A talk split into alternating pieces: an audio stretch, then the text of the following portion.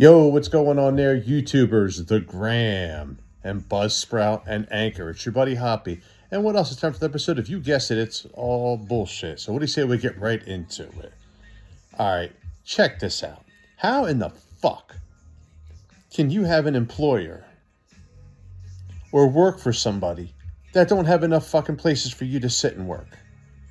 And then when you hire somebody new, the first thing you do is send them the fuck home to work from home?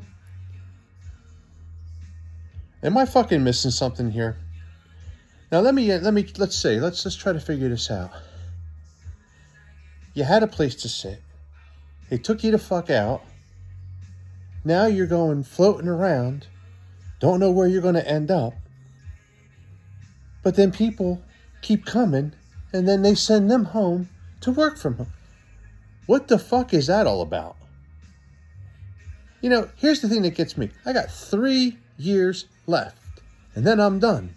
Retired. These are supposed to be the good years, not to stress your fucking ass years.